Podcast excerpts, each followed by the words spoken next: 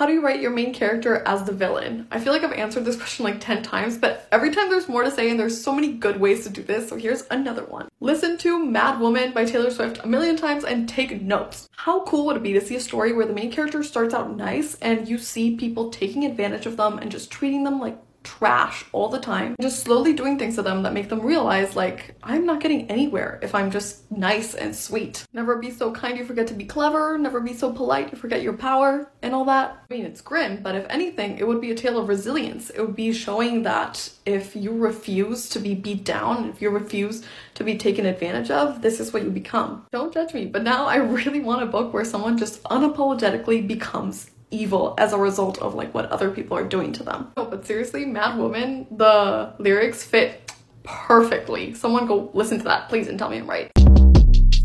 Short Cast Club